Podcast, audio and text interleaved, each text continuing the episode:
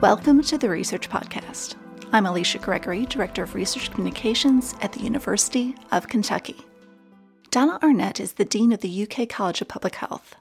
A prolific researcher with a 20 year track record of NIH funding, Arnett came to UK in 2015. She is a past president of the American Heart Association, and she studies how genes influence our disease risk and predict our response to treatment. When asked why she became a researcher, she gave me her family's response. You know, I, have asked my family members this question. I said, "Why, you know, why do you think I'm a researcher?" And their answer was, "You always asked questions about everything." So I think I've been asking questions my whole life, and I just discovered epidemiology later in my nursing career, and it just really excited me about the potential to answer really important questions. Do you remember your very first research project? Tell me a little bit about it. I actually do. So I got into research when I left clinical nursing and went into research. And so it was my first time of actually implementing studies, and the excitement about doing studies was just so overwhelming that I decided to design my own little project. So I did this. I studied why some people develop enlargement of their heart with hypertension while others don't, even at the same level of blood pressure. It really was the foundation of, of ultimately going into genetics. So I studied 12 men across a period of, of a day, all day long, measuring their blood pressure every hour and looking at their variability in blood pressure. And uh, wrote my first abstract and presented at a national meeting, and it was just life changing. Tell me a little bit about the area of research you focused on, and why did you pick that area? I am a genetic epidemiologist, which means that I study the causes of diseases in population that have a genetic source. And for years, I've been doing what we now know as precision medicine, really understanding what genes predict our response to treatment and our response to the environment in terms of predicting disease or predicting responsiveness to a therapy. So I really got interested in this whole variability of response to treatment, variability of the response of the body to blood pressure or other environmental stimuli back in those clinical research practice days. And why I focused on genetics, I'll never forget. In my hallway in this VA hospital, every day the, the men would be coming down the hallway. They were almost all African American heading to the dialysis. And I saw them, you know, three times a week because they came for dialysis every other day. I said, you know, there has to be something about being African American and having kidney failure. I mean, ha- there has to be something. My hypotheses have evolved quite a bit from them, but that was the genesis of why I went into genetic epidemiology. What have been some of the most fulfilling moments for you in regards to your research?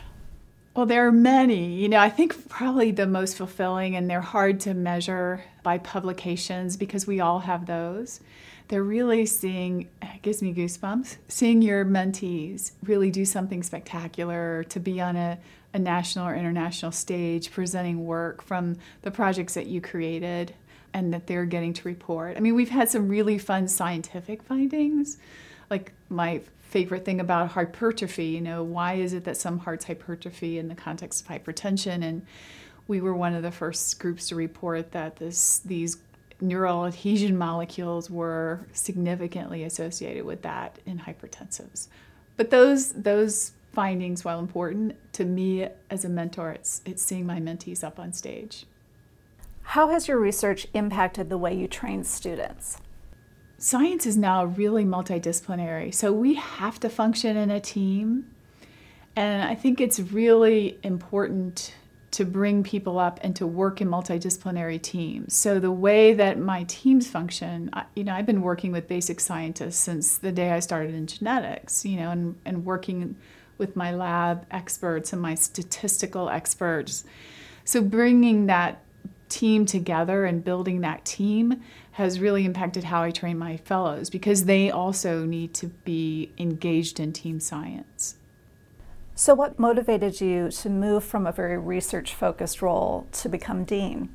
Well, that's a great question, and I have not actually left my research role. I still have three R01s, those are NIH funded grants that I brought here to UK. I'm still working on them.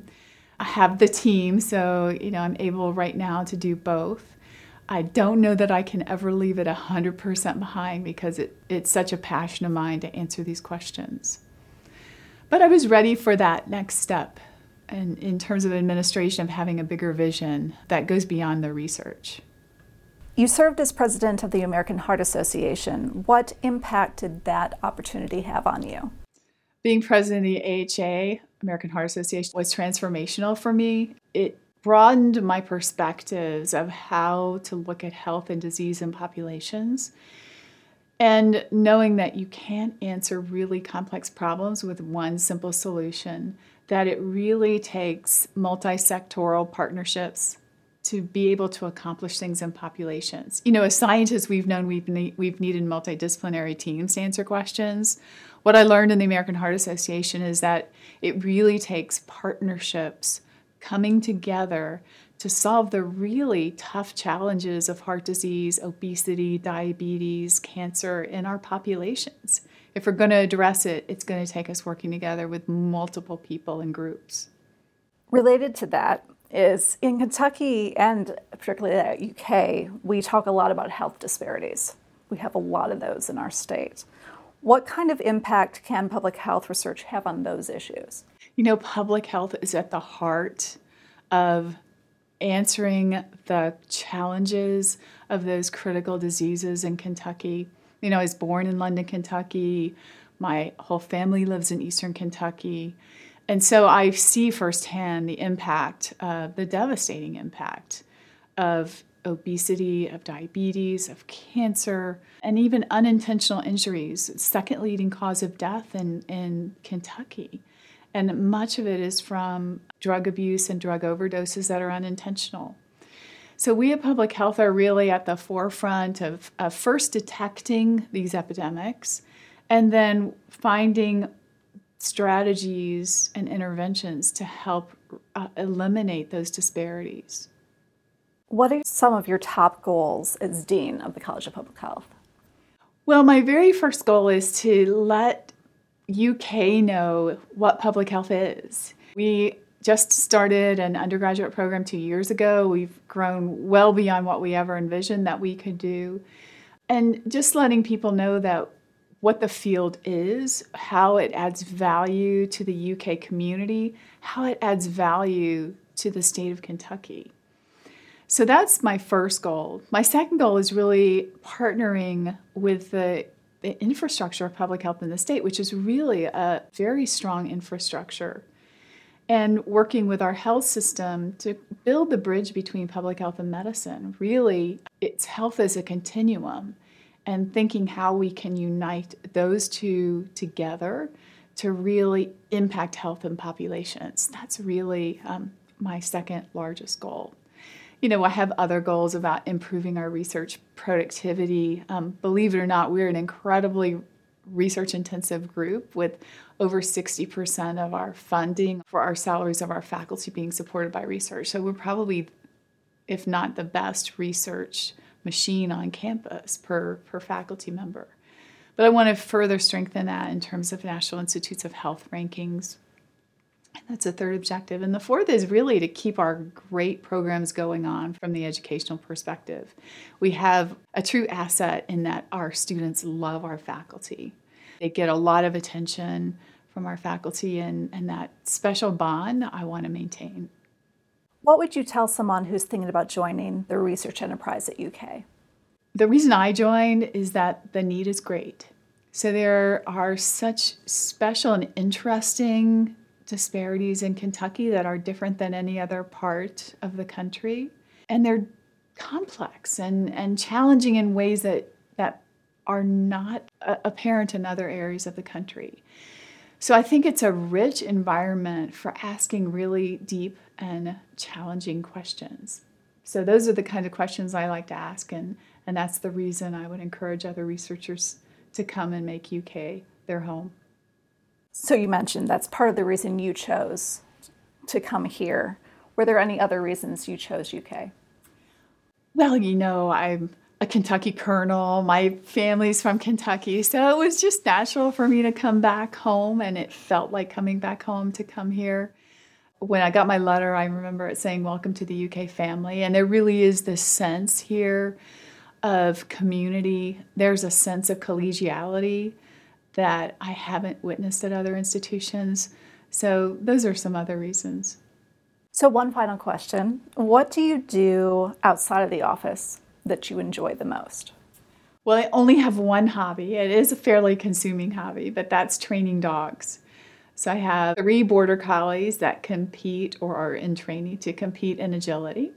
And we do about one trial a month where we go out and we run these courses and do our best. I have been doing it about six years, and my, my dog finally completed his Master Agility Championship last fall. So we made our milestone. Thanks, Donna, and thank you for listening to the Research Podcast. To subscribe to our podcasts on SoundCloud or iTunes, search University of Kentucky Research Media and visit our site, reveal.uky.edu.